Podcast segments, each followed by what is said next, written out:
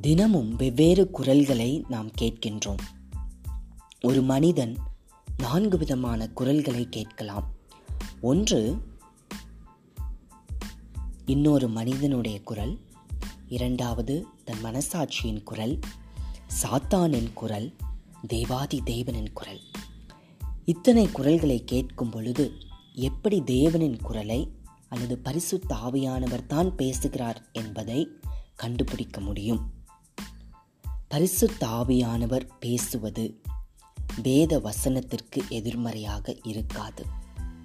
ஆகவே வேத வசனத்தை அதிகமாய் வாசிக்கும் பொழுது பரிசுத்த ஆவியானவரின் குரலை நீங்கள் கண்டுபிடிக்க முடியும்.